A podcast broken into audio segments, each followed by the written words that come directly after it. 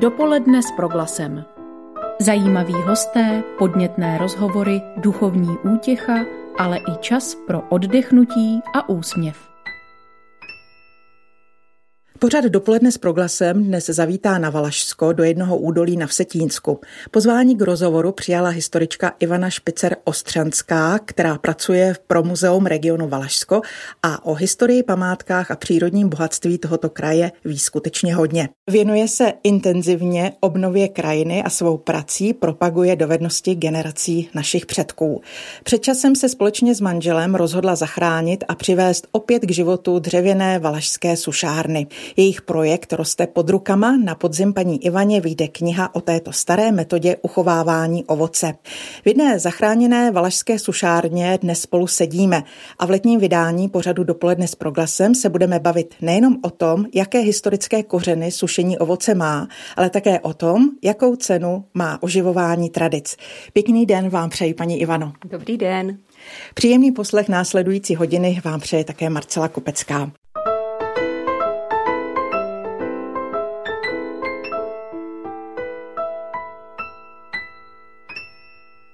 Než si sušárnu ovoce s vámi prohlédnu, poprosím o krátký historický vhled. Jakou roli hrálo ovoce na stolech našich předků? Bylo vnímáno jako něco vzácného, výjimečného? Ovoce, pokud se budeme bavit tady o Valašsku, tak bylo především nepostradatelné, protože obzvláště ve vyšších polohách Valašska už se moc nedařilo pěstování obilí, na kterém byli hlavně do zavedení pěstování brambor lidé v jídelníčku závislí. A to ovoce, potažmo sušené ovoce, nahrazovalo chleba. Takže opravdu, pokud to šlo, tak se ovoce pěstovalo a to sušení nebo konzervování ovoce pomocí sušení zase vychází z toho, že v podstatě jiné metody nebyly až do 20. století známy. Takže co se dalo uskladnit v syrovém stavu, tak se uskladnilo, ale bylo potřeba eh, ovoce také nějakým způsobem konzervovat, aby vydrželo přes zimu a posloužilo na jídelníčku opravdu i v době té končící zimy, kdy třeba už, už nebylo to obilí. Eh, to ovoce, obzvláště sušené ovoce se k tomu výborně hodilo, protože ono, když se dobře usuší, tak vydrží v chutné špatném stavu několik let, takže může zachránit nebo často i zachraňovalo opravdu v letech neúrody, kdy jinak byl hlad. Kdy se na našem území objevily první sušárny? S těmi sušárnami vycházíme z nějakých eh, starších eh, badatelských výzkumů a oni souvisí, nebo ta, ta jejich taková podoba souvisí vlastně vůbec s vývojem eh, domu jako takového. Lidé sušili ovoce, už opravdu mm, máme doloženo třeba i slované, případně ve středověku objevuje se v archeologických nálezech a dříve se třeba na Valašsku sušilo v takzvaných dýmných jízbách. Lidé mají čas často mm, takovou jako milnou domněnku, eh, když navštíví ty krásné valašské roubenky, takže tam musel být krásný život, ale v minulosti to tak opravdu nebylo, protože ani ty pece nebyly běžnou součástí eh, v dřívějších staletích eh, těch domů. Bydlelo se v takzvaných dýmných jízbách, kde bylo otevřené ohniště, na kterém se vařilo a za ním byla pec, kde se pekl chleba. Tu pec, když bylo potřeba péct chleba, tak bylo potřeba rozpálit a vznikalo obrovské množství kouře a dýmu, který neodcházel komínem, který neexistoval, byl tam pouze dymník, takový jakoby otevřený sopouch eh, do podstřešního prostoru, ale ten dým se také zhromažďoval v těch obytných místnostech a pod jejich stropy právě se sušilo tehdy i to ovoce. Je jasné, že takovýmhle způsobem usušené ovoce bylo spíš uzené a mělo jako nezaměnitelnou uzenou příchuť nebo pachuť. V té době to lidem pravděpodobně nevadilo, protože jinou chuť sušeného ovoce vlastně nepoznali. A dalším takovým rozvojovým prvkem byl příliv eh, sušeného ovoce z Balkánu v poslední třetině 19. století, kde se ovoce sušilo jiným způsobem, sušilo se pouze horkým teplem, takže bylo velice voňavé a chutné. A samozřejmě to by Valachům mohlo být jedno, eh, oni takové ovoce dlouho nepoznali, ale je pravda, že své přebytky se pokoušeli speněžit na trzích. A když se na trzích potkalo to jejich eh, uzené ovoce s tím balkánským, tak nastal problém, protože o to uzené ovoce přestal být být zájem. Když se vlastně proměnilo topeniště, že se začaly budovat kachlová kamna a sporáky, tak zmizel v těch místnostech prostor na sušení toho ovoce. Takže se dá předpokládat, že právě v té době začaly vznikat na gruntech samostatně stojící sušárny ovoce, které fungovaly původně takovým způsobem, jak byly zvyklí vlastně v těch obytných budovách. To znamená, byla to nějaká roubená stavba, ve které se zakládal oheň, do které se vnášelo to ovoce zase asi na těch lískách a tam se tím horkým kouřem a působením tepla sušilo, potažmo udilo. Vlastně v době, kdy potom se na trzích začalo objevovat to sušené ovoce balkánské, tak bylo potřeba také udělat něco s, s těmi valašskými sušírnami, aby to sušené ovoce zůstalo konkurenceschopné.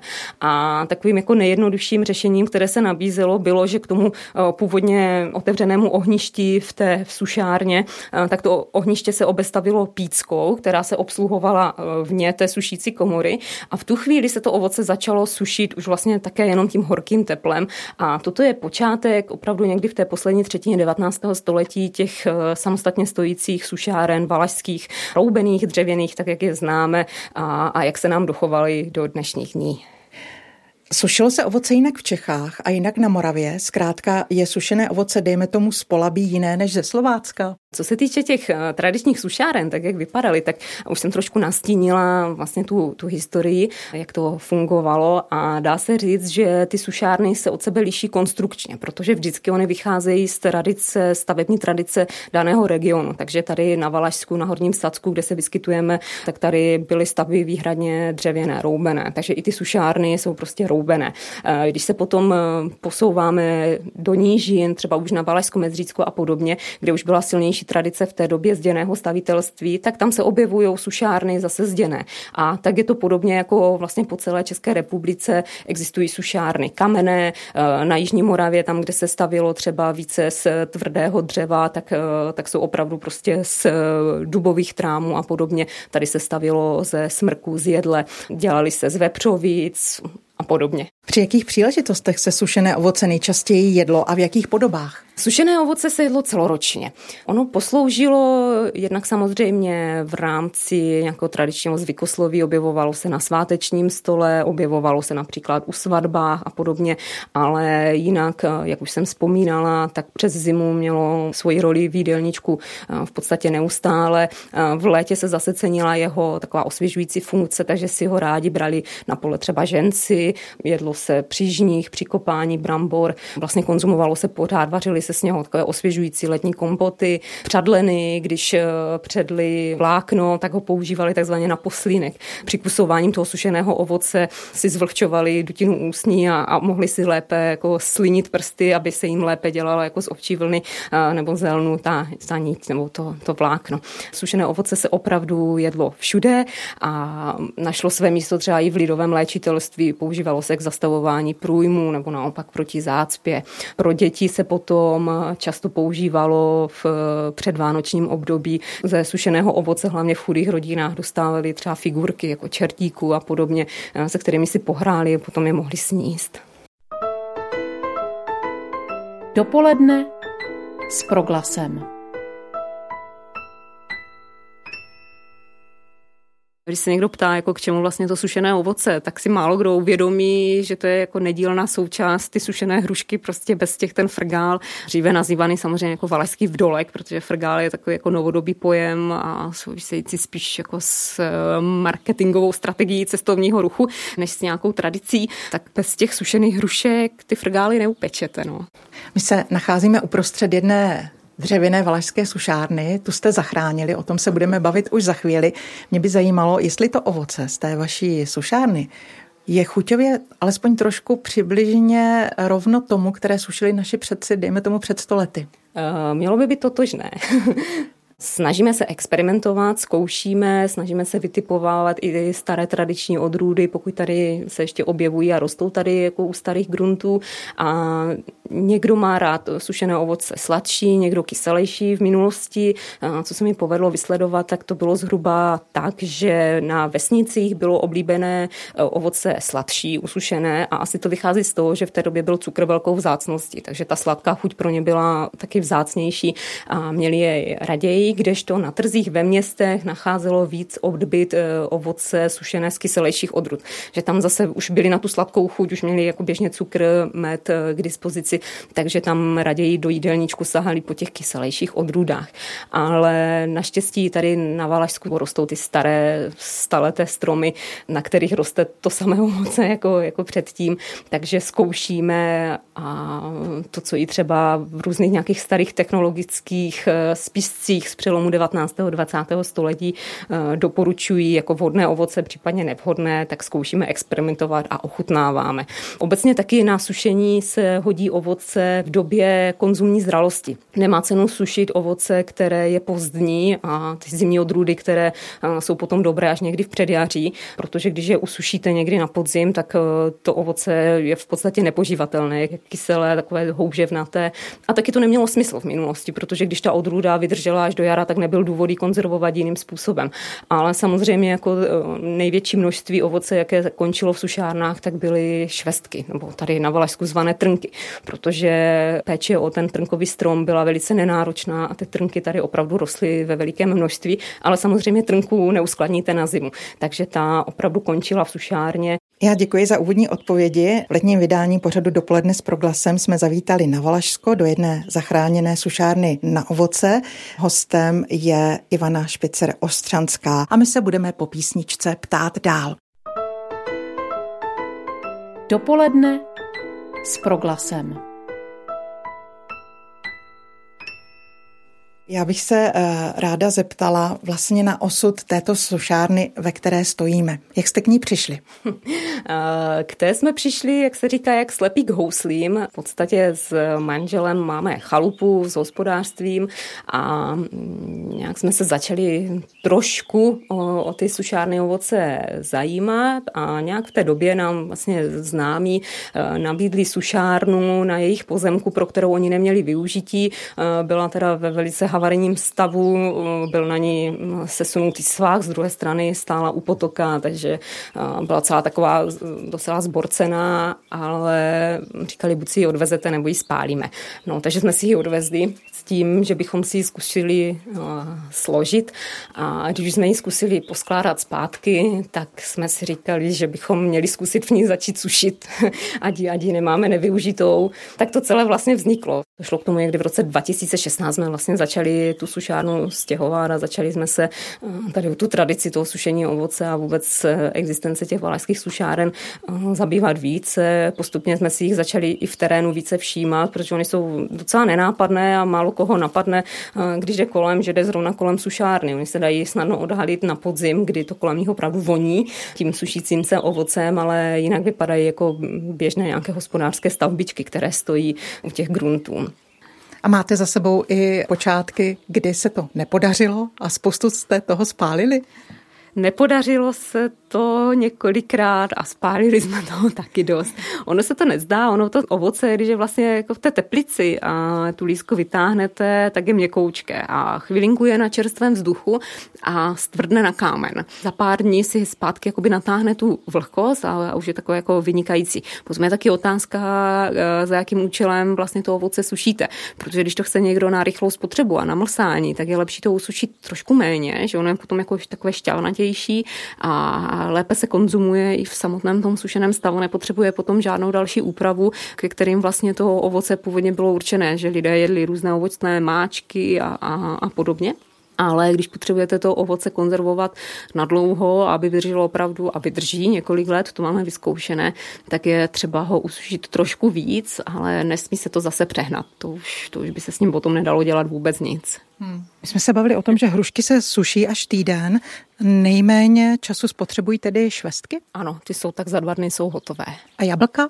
Jablka tak ty tři, čtyři dny, ty překrojené hrušky taky tak. V rámci toho sušení je potřeba neustále to ovoce kontrolovat, protože takový ti zkušení sušáři to mají v ruce a v oku, ale ono je to docela složité vysledovat, kdy už to, to ovoce je opravdu tak akorát.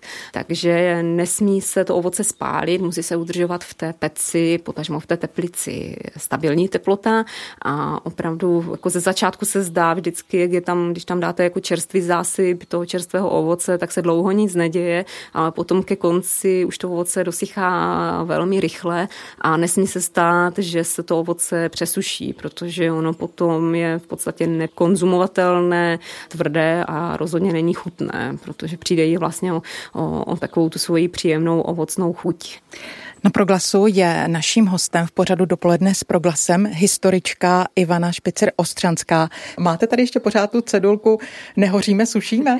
Eh, to je taková zábavná cedulka, tu jsme museli instalovat na okraj pozemku, protože jsme tady tak jako na kraji takové turistické lokality a místní už nás znají, ale je pravda, že když přijeli rekreanti a viděli, že tady se jim zdálo, že hoří nějaká budova, tak nejednou jako za námi běželi viděli, jako že, že nám tam hoří seník nebo něco, protože lidé říkám, není to tak jako na první pohled rozlišitelné, o co se jedná, může snadno dojít k záměně.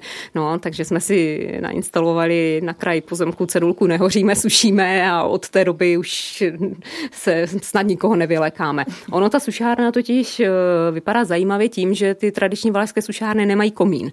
Takže ten kouř, který odchází z té pece, tak on se dostává pryč eh, z té budovy netěsnostmi ve střeše, v tom roubení, případně mají takový jednoduchý jako dymník nebo jsou pouze odsunuté tašky nad tou pecí jako v, v té střížce té kolny a když se třeba roztápí nebo je špatné počasí, tak ta sušárna může být zahalená v dýmu a potom to opravdu vypadá jako, že pod střechou hoří. A ze kterého roku ta sušárna je zhruba? Ta sušárna je z, ze 70. let 19. století, což máme nově potvrzené i dendrochronologickým datováním, kdy opravdu bylo to dřevo stěženo, některé prvky byly už nahrazeny novými i v rámci toho našeho transferu, kdy jsme ji vlastně skládali znovu dohromady, tak některé části té sušárny se vůbec použít nedaly, takže jsme museli použít eh, trámy z jiných demolic. Co vás vlastně přimělo pustit se tedy zrovna do sušení ovoce, do obnovení této činnosti tradičním způsobem? Tak asi tím hlavním impulzem byla jednak naše práce v muzeu. Manžel je mým kolegou a vlastně máme i jak už jsem říkala, v hospodářství, kde se nějakým způsobem snažíme fungovat starým způsobem a, a ty sušárny ovoce k tomu opravdu patří, protože oni dříve byly součástí v podstatě skoro každého gruntu a končila v nich úroda toho ovoce a těch ovocných stromů, které byly taky nedílnou součástí nejenom toho gruntu, ale i té valašské krajiny. Že opravdu na každé mezi rostly ty švestky, stromy rostly kolem cest. Ta krajina třeba v tom 19. století opravdu vypadala výrazně jinak než v dnešní době. A my se snažíme, aspoň na těch našich pozemcích, které máme k dispozici, tak nějaké to tradiční hospodářství stále zkoušet a udržovat.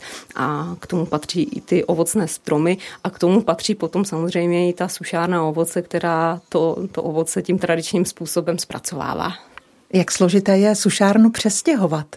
To by byla otázka spíše na naše eh, přátelé, kteří nám s tím pomáhali a jsou zkušenými eh, tesaři, protože sami bychom se do toho určitě nepustili, ale v podstatě ta sušárna ovoce není, eh, není složitou stavbou. Každá vypadá tak nějak stejně, takovým jádrem nebo srdcem té sušárny je ta sušící komora, které se tady říká teplice. Což to je to místo, kde teď spolu jsme.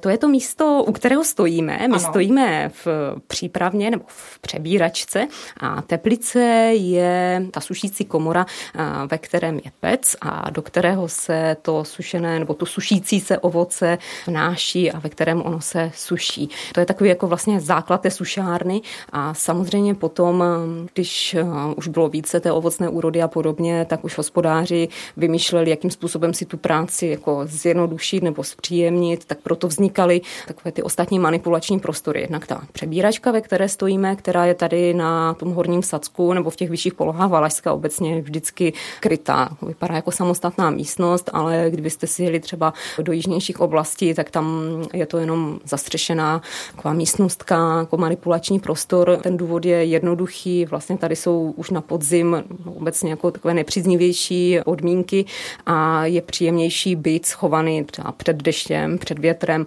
když manipulujete s tím ovocem, protože tady se člověk potom opravdu zdržuje docela často na ten podzim, tak je příjemnější být schovaný v samostatné místnostce. Řekněte mi, dbalo se nějak na místo, kde ta sušárna bude stát? Musela být třeba v nějaké vzdálenosti od domu kvůli požárům nebo blízko sadu.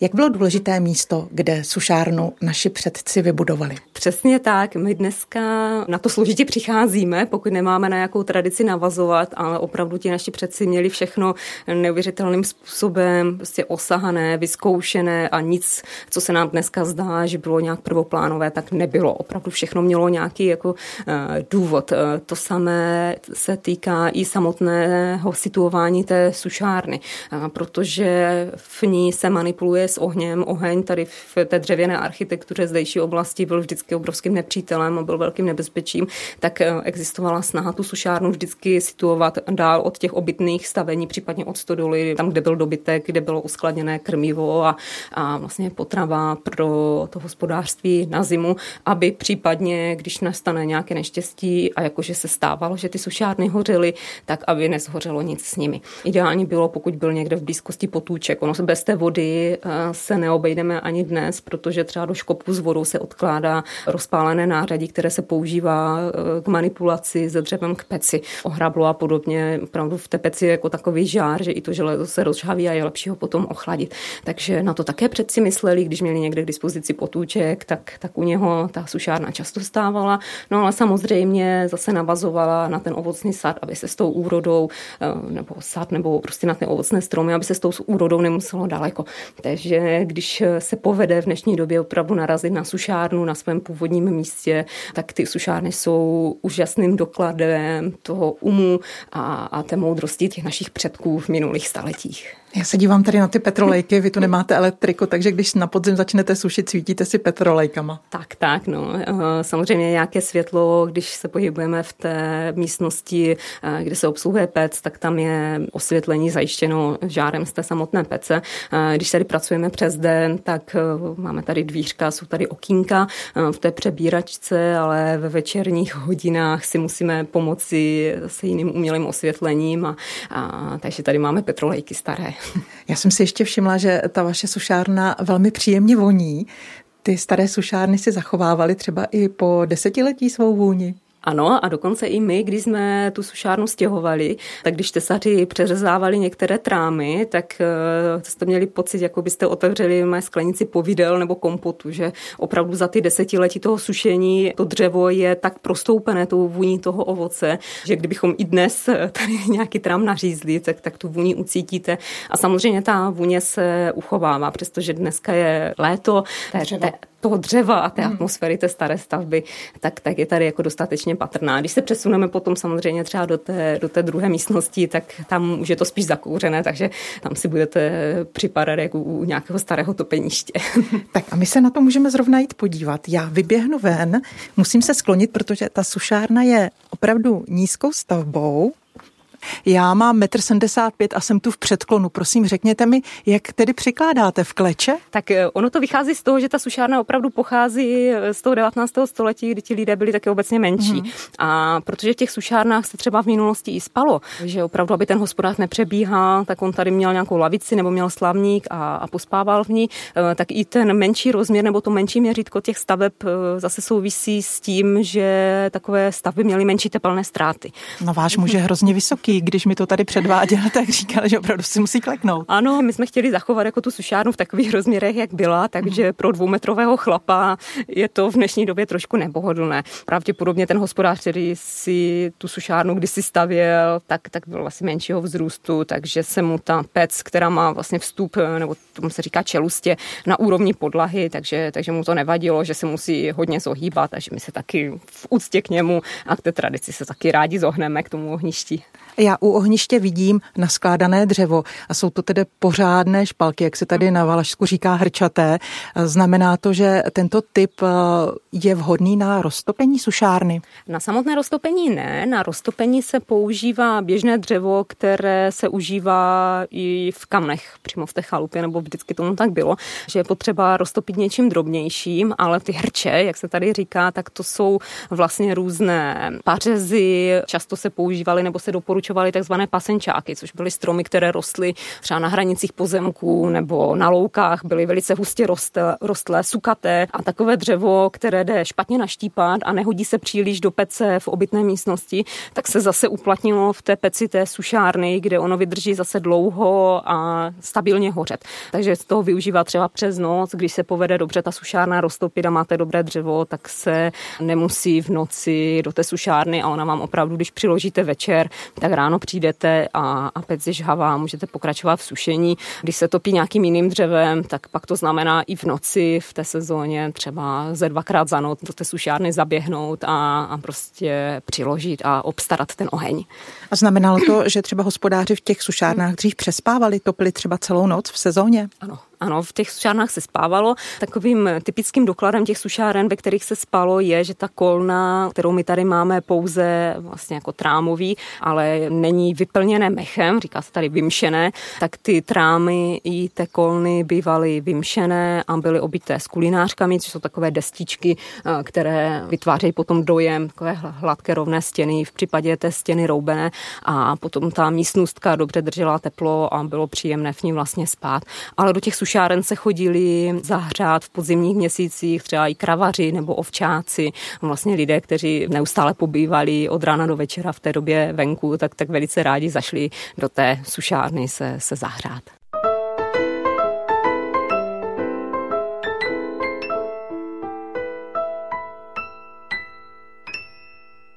Dopolední vysílání proglasu dnes zavítalo na Valašsko. Nacházíme se v jednom údolí ve staré dřevěné valašské sušárně. Naším hostem stále zůstává historička Ivana Špicer Ostřanská, která společně se svým manželem jednu starou dřevěnou valašskou sušárnu zachránila.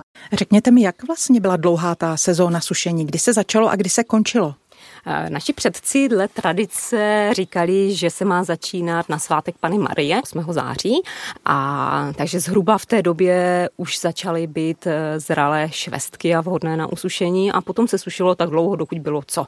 Co se týče té posloupnosti toho ovoce, tak se opravdu začínalo třeba těmi švestkami, později potom eh, se přidávaly k tomu jablka a hrušky, ale samozřejmě v sušárně se dali usušit třeba i třešně, višně a takové jako drobnější letní ovoce, které se dá ale konec konců sušit také a v minulosti se sušívalo třeba spíše na sluníčku. Nebylo potřeba vůli tomu tu sušárnu roztápět. No a potom už, když se končilo s tím sušením, už v těch podzimních měsících, tak se třeba do toho zbytkového tepla dali do suší ještě ořechy. Ty sušárny nesloužily v minulosti pouze k sušení ovoce, ale byly využívány i mimo sezóně, například tam, kde se pěstoval len, tak se v něm sušíval len a nebo když byla někde pařovně nějak povídal s kotlem, tak se ten kotel používal k ohřevu vody, případně třeba k vyvařování prádla a podobně. Ohřívala se voda na koupání? Eh, ano, existují třeba zase vzpomínky, že když přišli za první světové války chlapi z války, tak aby do rodiny nezavlekli vši, a protože byli špinaví z fronty, tak první jejich kroky směřovaly do sušárny, kde hospodyně navařila vodu nebo zahrála vodu a chlapi se tam vlastně ti vojáci vydrbali, takže, takže i na koupání.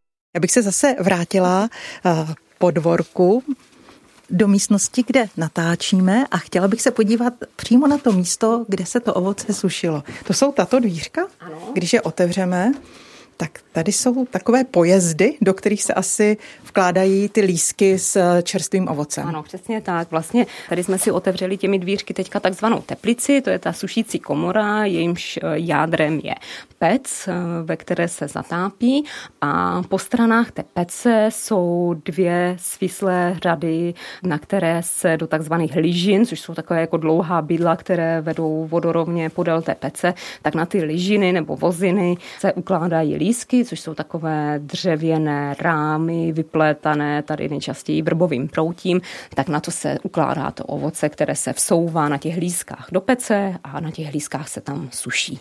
Já se na to dívám, to je poměrně dlouhé, takže pro manipulaci jednoho člověka to je skoro dva metry, ta líska je dlouhá. Tak, tak, ale s těmi kratšími lískami, což je třeba i ten náš případ, tak e, mám vyzkoušeno, že si s tím poradím i sama. Ale sušárny nemají nějaký typizovaný rozměr, e, když hospodáři měli větší množství ovocných stromů, případně se využívala ta sušárna k sušení více sousedů dohromady, tak některé ty sušárny jsou výrazně větší a ty lísky mají délku třeba i 2,5 metru, ale ty už jsou potom opravdu velice těžké a už, už k tomu je potřeba dvou lidí, kteří s tou lískou manipulují. A to zase souvisí s tím, jak vlastně ta sušárna v té době fungovala a jakou měla roli, protože taková významná role té sušárny byla její společenská role nebo funkce. Ti lidé se v ní velice rádi scházeli. Sešlo se to sušení ovoce vždycky s ostatními zemědělskými pracemi, jako bylo kopání zemáků a podobně vlastně práce, podzimní práce na poli a chodívali si rádi večer do té sušárny odpočinout, popovídat. Byla taky takovou vítanou příležitostí pro mladé, jak se sejít a, a zajít někam na besedu, popovídat si. Velikou pochoutkou, hlavně pro děti, je potom rozpečené ovoce. Kdo to neochutnal, tak neví, o co přichází. Opravdu třeba rozpečené švestky, kterým se říká zápečky nebo pečky, jsou opravdu vynikající lahůdkou a máme i vzpomínky různých kronikářských záznamů a podobně, že když hospodář vytáhl to rozpékající se ovoce z pece, aby ho zkontroloval, jestli se nepálí a jestli se suší rovnoměrně, tak se na to přítomné děti vždycky velice rády vrhly. Já se zeptám, ještě na ty lésky, oni jsou opravdu, nebo říká se tomu lésky? Říká se tady tomu lésy. Lésy. Lésy mm. nebo lísky. Jo. No, líska je takový jako obecně užívaný pojem. To je takový rám, který je vypletený verbovým proutím. To si děláte sami nebo někdo to pro vás na zakázku vyrábí? A rámy jsme si nechali udělat u truhláře a proutí. Tady vrby rostou všude kolem, takže není nic našího, než proutí nastříhat. A když je potřeba, tak eh, lísky doplést. Máme tady z nostalgie, co se nám povedlo s tou sušárnou přivést i nějaké ty staré lísky. Ty opravdu mají třeba ke stu letům, ale to proutí je tím každoročním sušením už potom tak skřehlé, že praská často potom i to dno je takové opravdu děravější a je to nepříjemné, že to ovoce tím propadává, takže i ty lísky je potřeba vždycky před sezónou prohlédnout a případně opravit ty výplety, a aby se nestalo, že to ovoce vám začne třeba propadávat. To bylo v minulosti i docela nebezpečné, protože existují zaznamenané případy, že z takového ovoce, které potom napadá na tu pec, tak ono může tím žárem jako vzplanout a protože zase jsme, jsme v dřevěné architektuře, která je, i to dřevo je naprosto vysušené a spáry mezi těmi trámy jsou vyplněné mechem, takže tam je potom ke katastrofě už malinký kousek, takže na dobrý stav a na dobrou kondici těch lísek je třeba si dát pozor. Chtěla jsem se zeptat i na osobnost sušára, jak se tady říká. Musel mít nějaké specifické dovednosti? Mohl to dělat skutečně každý, nebo ten člověk eh, musel disponovat jistými vlastnostmi, aby tu práci zvládl? musel být pečlivý, ale ono to asi eh, souvisí vůbec s mentalitou tehdy těch lidí, že prostě byli navyklí a opravdu si předávali ty znalosti z generace na generaci. Tady na tom horním Sacku bylo v minulosti takovou jako velikou doménou obrovský konzervatismus a opravdu jako taková ta síla těch tradic. Ti lidé, i když měli možnost uh, si nějak tu práci ulehčit nebo prostě zmodernizovat i ty samotné sušárny, tak se to nestalo. Protože oni si sice žili třeba na hranici bídy a za strašné fyzické práce a dřiny, ale prostě byli takhle navyklí a, a takhle opravdu jako to souvisí tak, s takovou tou valašskou náturou jako pevnou, tak, tak to bylo i v případě těch sušáren, že v době, kdy tady tyto sušárny vznikaly nebo nabyly tady této podoby jako ta sušárna, u které dnes stojíme, tak ten vývoj toho sušení ovoce už byl mnohde úplně jinde. Jo, už existovaly průmyslově vyráběné sušárny, které potřebovaly mnohem menší menší množství dřeva, sušili kvalitně, rychleji to ovoce, umožnili opravdu jako rychlejší zpracování ale tady se na to nedbalo a tady se prostě i v dnešní době se suší tady v těch starých valašských sušárnách, které opravdu mají ty kořeny v tom 19. století. Posloucháte letní vydání pořadu Dopoledne s proglasem. My jsme dneska zavítali na Valašsko do jedné staré zachráněné valašské dřevěné sušárny. Naším hostem stále zůstává historička Ivana Špicer Ostřanská, která nám svou vlastní sušárnu, jež zachránila se svým manželem, představuje. Mě by zajímalo, kolik kilogramů ovoce ta vaše sušárna za sezónu zpracuje. Těžko říct. Na jeden, eh, jak se říká, zásyp, na vlastně jeden cyklus toho sušení tady do té sušárny se vleze zhruba 400 kg ovoce a třeba loni na podzim, když bylo toho ovoce docela hodně, takže jsme sušili asi nějakých 5-6 týdnů v kuse, takže vynásobeno to nějakých pár tun čerstvého ovoce dalo. Ale musíte si potom zase uvědomit, že to ovoce ztratí obrovské množství objemu, protože ono vlastně odevzdá tu, tu svoji vlhkost a zůstane vám tak zhruba pětina až desetina té usušené ovocné hmoty. Taky to souvisí s tím, jak se to ovoce do sušárny připravuje. Švestky se suší v celku, včetně pecky. Tam je potřeba volit eh, ovoce, které jde dobře od pecky, protože i potom to usušené nedobře by se konzumovalo, protože nejde odžužlat od té pecky. Hrušky menší se suší v celku. To trvá až tak týden, jako usušení hrušky v celku a jablka se překrajují na čtvrtky nebo na poloviny. Ty se i v minulosti se také sušily, ty, ty staré odrůdy, ty menší, drobnější v celku. A jablka je ještě potřeba z nich odstranit jádřinec. U hrušky to nevadí, tady potom po usušení sníst celá, ale to jablíčko je třeba vlastně ještě vyhříznout. Z těch zbytků, z těch eh, vyražených jádřinců se v minulosti vařil třeba rosol nebo se skrmoval do bytku. Takže není to tak, že by jako přišlo něco z toho ovoce na zmar, ale toho sušeného ovoce je potom v podstatě mnohem menší množství.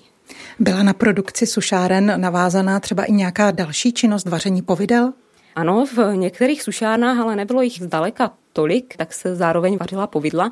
To bylo trošku složitější v tom, že ta samotná sušárna dřeva byl v té době docela dostatek všude. Takže postavit si sušárnu nebyl až takový problém, ale ta vařovňa povidel potřebovala ke své činnosti ideálně měděný kotel a to už byla, byla investice, vzácnost. to byla mhm. vzácnost. My tak máme vysledované, kdybych řekla asi tak na jednu sušárnu s tou vařovňou připadá 20 normálních sušáren bez vařovny. A i co se poptáváme mezi pamětníky, tak opravdu jako vzpomínek na to vaření těch povidel není zdaleka tolik jako na samotné sušení ovoce. Tím spíš, že v tom kotli měděném zase bylo potřeba topit a ty povidla zhruba 12 hodin míchat.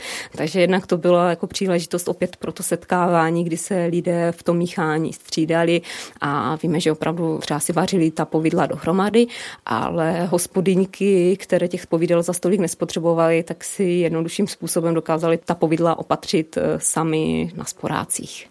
Ty dřevěné sušárny sloužily občas i k tomu, že v nich eh, někdo bydlel. Ano, ta sušárna měla celou řadu jiných funkcí. Vzhledem k tomu, že to byla docela komfortní stavba, zastřešená, tak se dalo samozřejmě předpokládat, že v dobách, kdy na těch gruntech pobývalo obrovské množství lidí, jak si dnes nedokážeme představit, že opravdu prostě na jednu malou chaloupku připadalo i ke, vzhledem k tehdejší porodnosti, kdy sice ne všechny děti se dožívaly dospělosti, ale opravdu včetně starých hospodářů na výmínku a podobně, tak bylo třeba 10-15 lidí jako na tom gruntu z čeledíny a podobně.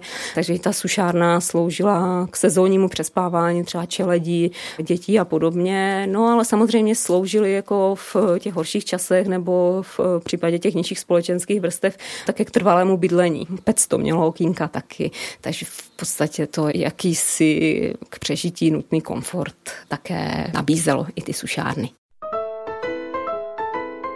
Dopoledne s proglasem.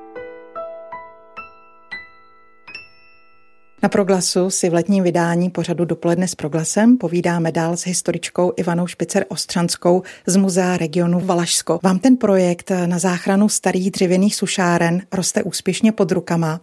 Učíte i ostatní zájemce, jak na to mapujete sušárny na Valašsku? Mapujeme sušárny na Valašsku a já se vždycky trošku bráním tomu říct, že, že tady třeba tu tradici zachraňujeme nebo že zachraňujeme ty sušárny. My se snažíme pouze poukazovat vlastně na, na to jejich postavení v tom tradičním hospodářství a v tom, že své místo v té krajině mají i v současnosti, obzvláště v době, kdy se opravdu rozmáhá takový trend zase obnovit těch ovocných genofondových sadů a podobně. Lidé se opravdu vrací od toho, že už se nějak jako nabažili těch tůjí a anglických trávníků kolem těch chalup a, a snaží se třeba i tu zahradu kolikrát mít v takovém jako přirozenějším, přírodnějším duchu. Obce vysazují ovocné obecní sady a podobně. A k tomu, když se vracíme k té staré tradici, tak jak už jsem říkala, ty sušárny zase patří, protože ta sušárna bývala dříve nedílnou součástí toho sadu, protože jiným způsobem v podstatě to ovoce uchovat nešlo. My jsme slyšeli, že sušíte hrušky, jablka a švestky. Pokoušeli jste se i experimentovat? Pokoušeli jsme se experimentovat. Myslím, že to mají za sebou všichni sušáři. Někteří suší úspěšně dál. My jsme zůstali tady u tohoto základního sortimentu. Zkoušeli jsme třeba dýně, ale teda už se tomu věnovat znovu nebudeme.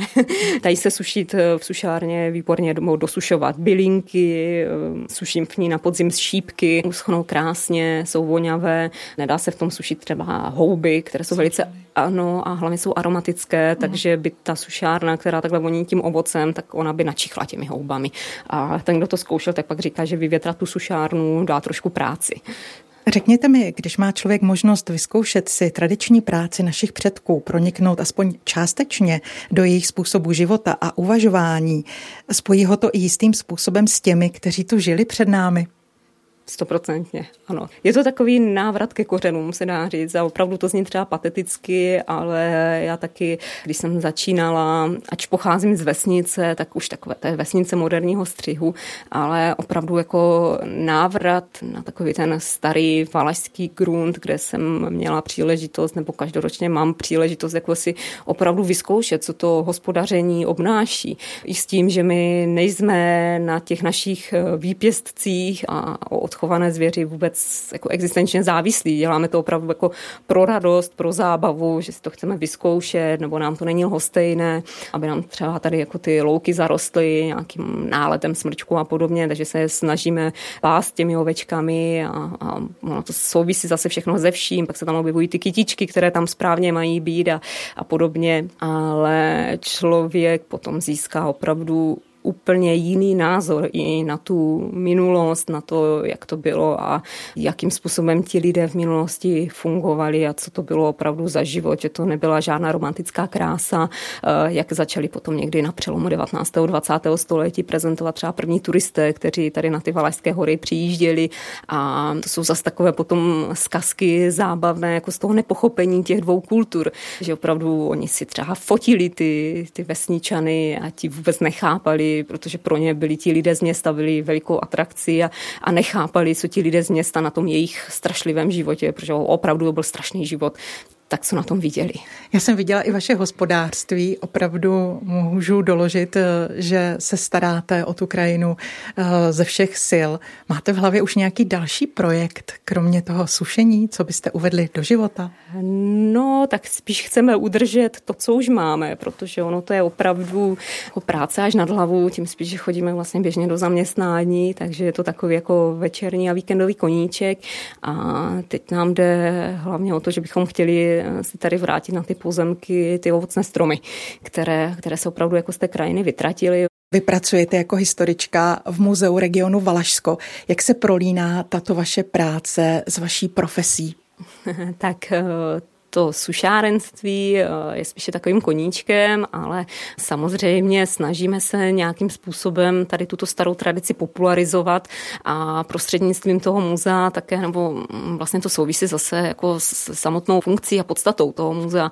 Takže snažíme se pořizovat dokumentaci, nikoho nenabádáme k tomu, aby tu sušárnu zachránil a, a podobně, a protože zase rozumíme těm důvodům, proč to kolikrát nechce, mm, nebo není možné, ale snažíme se zachovat vlastně tady ten to odkaz eh, těm dalším generacím. Snažíme se i prostřednictvím toho, že si to v té naší sušárně zkoušíme, tak se snažíme jako tu technologii jakoby ukotvit a, a nějakým způsobem, kdyby oni někdy měl někdo zájem a třeba se stalo, že, že nějakým způsobem zanikne, tak alespoň prostřednictvím toho muzea bude zachována. Takže eh, v tomhle vidíme takový jako hlavní smysl naší práce, ne v tom, že my bychom zachraňovali nějakou tradici, protože ta tradice tady stále žije a, a těch, co na těch eh, gruntech hospodaří a to ovoce suší, tak je docela dost ještě.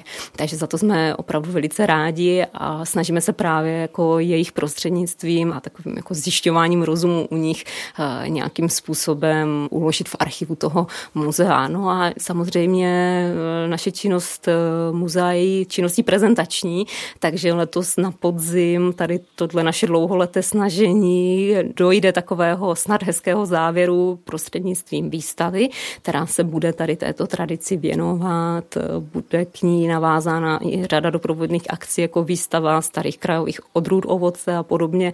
No a ty poznatky, které se nám povedlo schromáždit, i staré fotografie, současné fotografie a tak všechno kolem sušáren a těch lidí, kteří kolem nich chodí a starají se o ně, tak eh, dáváme teď dohromady prostřednictvím monografie, která by při příležitosti otevření té výstavy na Vsetinském zámku v polovině září letošního roku eh, měla také spatřit světlo světa.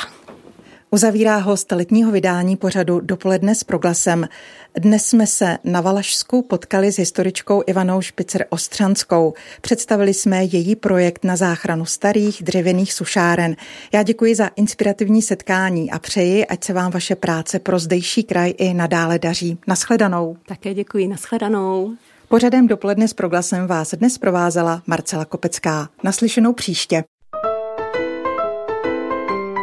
Zapojte se do velké letní soutěže s proglasem. Vítěze čeká prodloužený kontemplativní víkend pro dvě osoby v prostředí Pražské Fortny na Hradčanech. Poslouchejte dopoledne s proglasem během července a srpna od pondělí do čtvrtka od 9. hodiny. Každý čtvrtek budeme mít pro vás soutěžní otázku. Správnou odpověď vždy zašlete na mailovou adresu soutěž zavináč proglas.cz. Zapojte se kdykoliv během celých prázdnin, protože čím více správných odpovědí, tím větší šance na výhru. Šťastného výherce vylosujeme 31. srpna. Již odvysílené pořady najdete v audioarchivu nebo v podcastových aplikacích. Podrobné informace na 3x2tv.proglas.cz Tento týden se tedy ptáme, Kterému městu na Moravě se říká Valašské Atény? Dopoledne s proglasem. Každý všední den mezi devátou a desátou jsme v tom s vámi už 25 let.